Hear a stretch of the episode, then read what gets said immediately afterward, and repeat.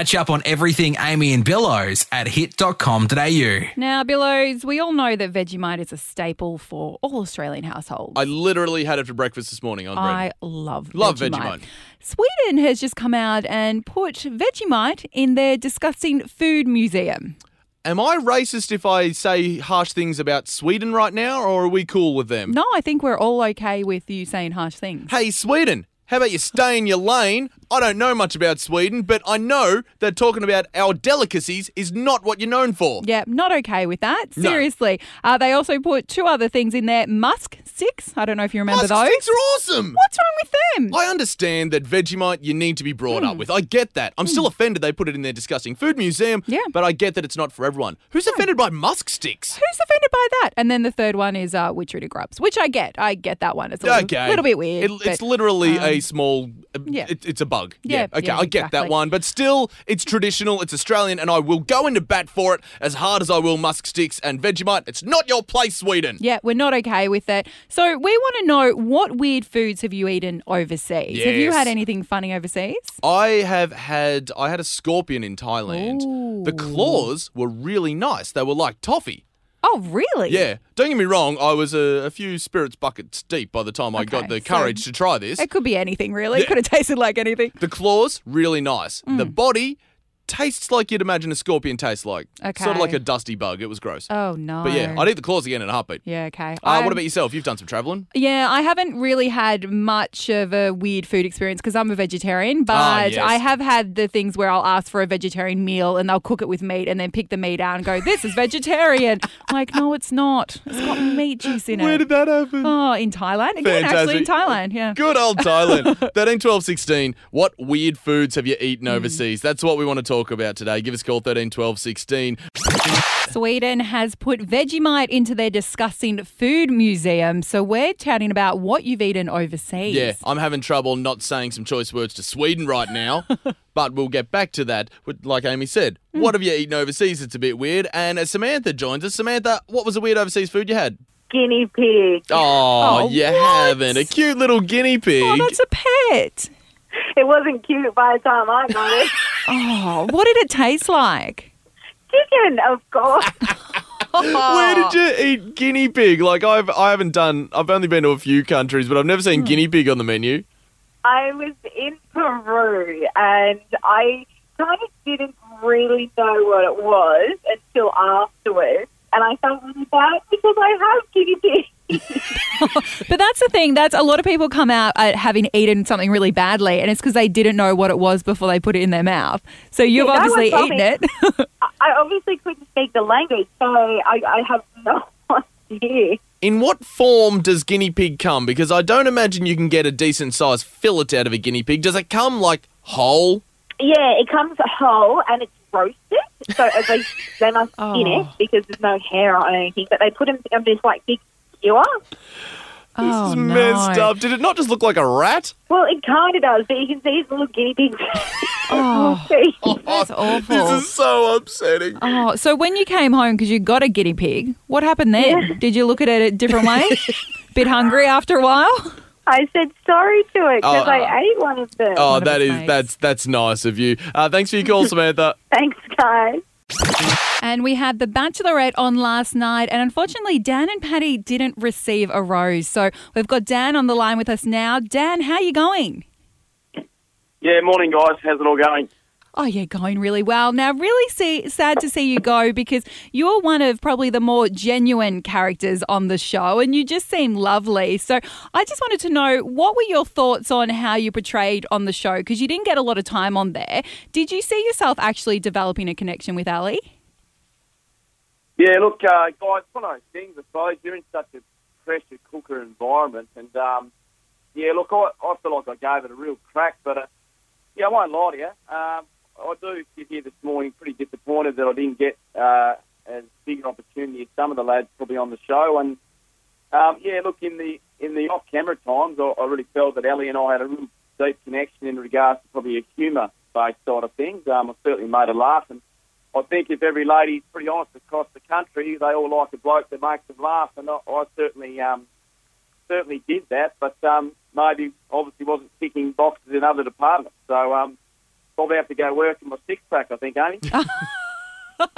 I love that. Now, um, we, we talk about on and off camera. How much off camera activity did you have with Ali? Did you guys hang out in the mansion, or as soon as the camera stopped rolling, did she leave and you guys just hung out together? Oh, look, um, Ali certainly had the, that bit of aura around her. Um, you know, she's a beautiful woman. Uh, I think it becomes a bit more of a relaxed setting as you go on with the filming. So, yeah, look at the start, you know, pretty nervous to approach her when, you know, you weren't on camera and all that sort of stuff. But, um, yeah, you, you do have your times, your lighter moments. And, um, look, Ali's a human being and, um, you know, we all have nerves and we all make mistakes and we all, um, try and look cool at the best times, I suppose. So yeah, you do have your, your lighter moments, and um, I had some really good chats with Ali, and a lot of the other blokes did too. So yeah, it's just one of those things. You sort of become a big family. Um, I know that sounds corny, but just one, it's just such an unusual experience to be involved in, and until you've actually done it, Amy and Billows, it's just yeah, it's really hard to explain. So hopefully, I can do that for you this morning. Yeah, really under, hard to understand how it all works. And um, one of the big questions we keep getting is around Bill and Charlie's relationship because Charlie has been obviously attacking Bill a lot, and yet in some instances they seem like they're mates again, and then others they're fighting like they were last night. What's your take on Bill? Is he genuine? Oh, look, I never really had any issues with Bill, um, but I, I, I think it, I have reached stage where I've had a bit of a gut full of Charlie, to be totally honest with you. Um, I just, I don't know, look, for me, I'm a, I'm a real, you sort of got to take people on face value. Um, I think Charlie, deep down, is a, a really quite an emotional uh, fella. Um, I think he's got a lot to give, but on the other side of things, I, I don't really think it was, um, I think it was more tactical based, guys. Uh, Charlie Yeah, okay. going after Bill in that setting. I don't really think he had a leg to stand on uh, with what he was saying. I think Bill, to answer your question, is a genuine fella, um, but I think he likes to play the game too. But yeah, I thought it was pretty uncalled for majority of it. But um, Yeah. you know, we, we're within a series that sort of built off the back of drama, and Charlie uh, certainly ticked that box. He's definitely feeding into that. Well, thank you so much, Dan. Uh, we really appreciate your time this morning, and we wish you good luck in the future for finding love. Thanks, guys, and um, enjoy the Murray and that wine region up there. Good part of the world. Will Oh, do. beautiful. Thanks, mate. Cheers, guys. Just how closely do you listen to Amy and Billows? It's time to find out as we play 90s or not for Banjo's Bakery Mildura, home of the hot sausage roll on Sunraysia's Hit 99.5. And 90s or not, thanks to Banjo's Bakery, a good opportunity to just head on down memory lane, Amy. Oh, yeah, I love this. And uh, some of them are quite easy, and others you're like, I really don't know. That's right, because we keep picking things that are on the borderline, or you Yeah. Mm. ri- might remember it from a certain time, but that doesn't mean it started then. yeah, exactly. We've, so, got, we've got Helen on the line on 13, 12, 16. Helen, how you doing? I'm pretty good. That's good. Now, what is your era? When is your when's your your your peak? Hmm. When was I born, do you mean? Yeah, sure. Let's go with that. Um, late 60s. Late sixties. So Okay. you're you're going to More have 80s. experienced all the Hmm. eighties, all the nineties, and all the two thousands. So this could be this could be tricky. I know, right? Okay, well, well, let's have a crack here. This is something that I don't have a lot of experience in, but Amy, you might be able to butt in. You just have to decide whether it's 90s or not, Helen. And it's when did they start? When were they brought in? It's a product, and I'm talking about scrunchies. Amy, you got a bit of experience with the humble scrunchie? yeah, well, I definitely wore one when I was younger. I wore one of those like velvet red ones. Super so, cool. Super cool, super daggy. Yeah, 100%. Helen, did you wear them growing up? I sure did, and I wore them in the 80s. You wore them in the Oh. 80s, so you're going with not 90s? I am. Helen thinks you wore them Oh, in the 80s. Okay. She's spot on. Yes, correct. Scrunchie started in the 80s. So we've got a uh, sandwich platter thanks to Banjo's Bakery with your name on it. Congratulations. Excellent. 90s or not will return next Friday thanks to Banjo's Bakery. But right now, here's uh, Jay Z, Rihanna, and Kanye on Sunray Hit 99.5. You are a dickhead, the biggest dickhead. You are today's biggest dickhead. This is a big world with lots of dickheads. But you are the winner today. Today's dickhead of the day comes care of care of Halloween. I'm loving this because uh, there's a lot of content out of Halloween. Oh god, and people are just like, what's wrong with my costume? What do you mean it's offensive? said this clown who really doubled down on the offensive costume. He not only dressed himself as a Nazi officer, Right. yeah, like full Okay. red swastika on the arm, the whole whole formal uniform. That's a no. went a step further, which is this is mind blowing, uh, and dressed his five year old son as Hitler. Oh my god.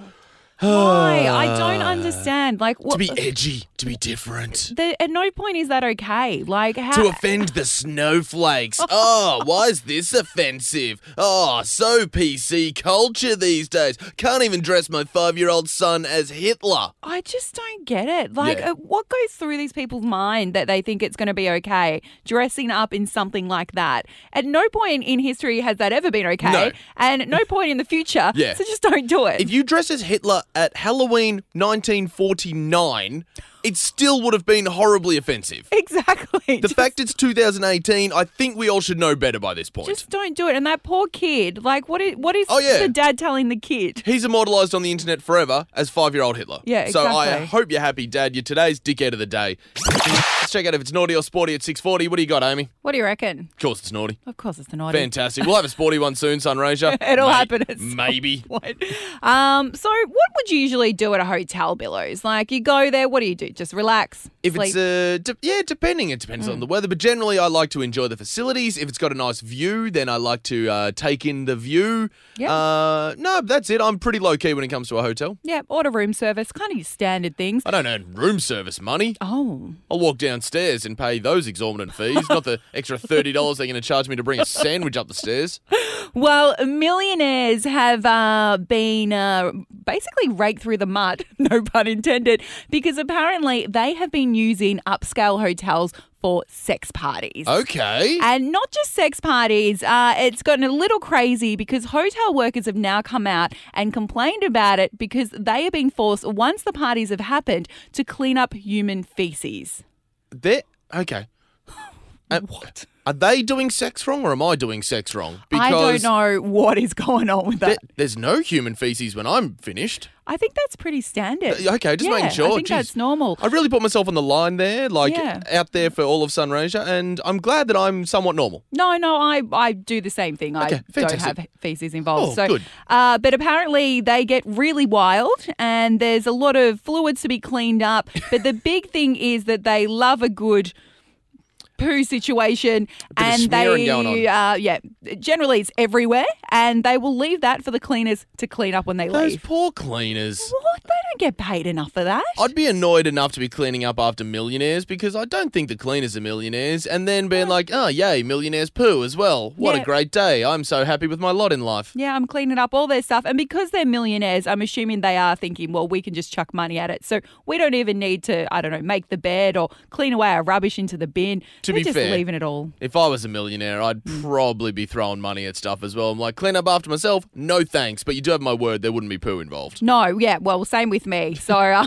there you go, guys. Just uh, keep it clean when you're in a hotel room. I agree. That's just being, that's just nice etiquette. Catch up on everything Amy and Billows at hit.com.au.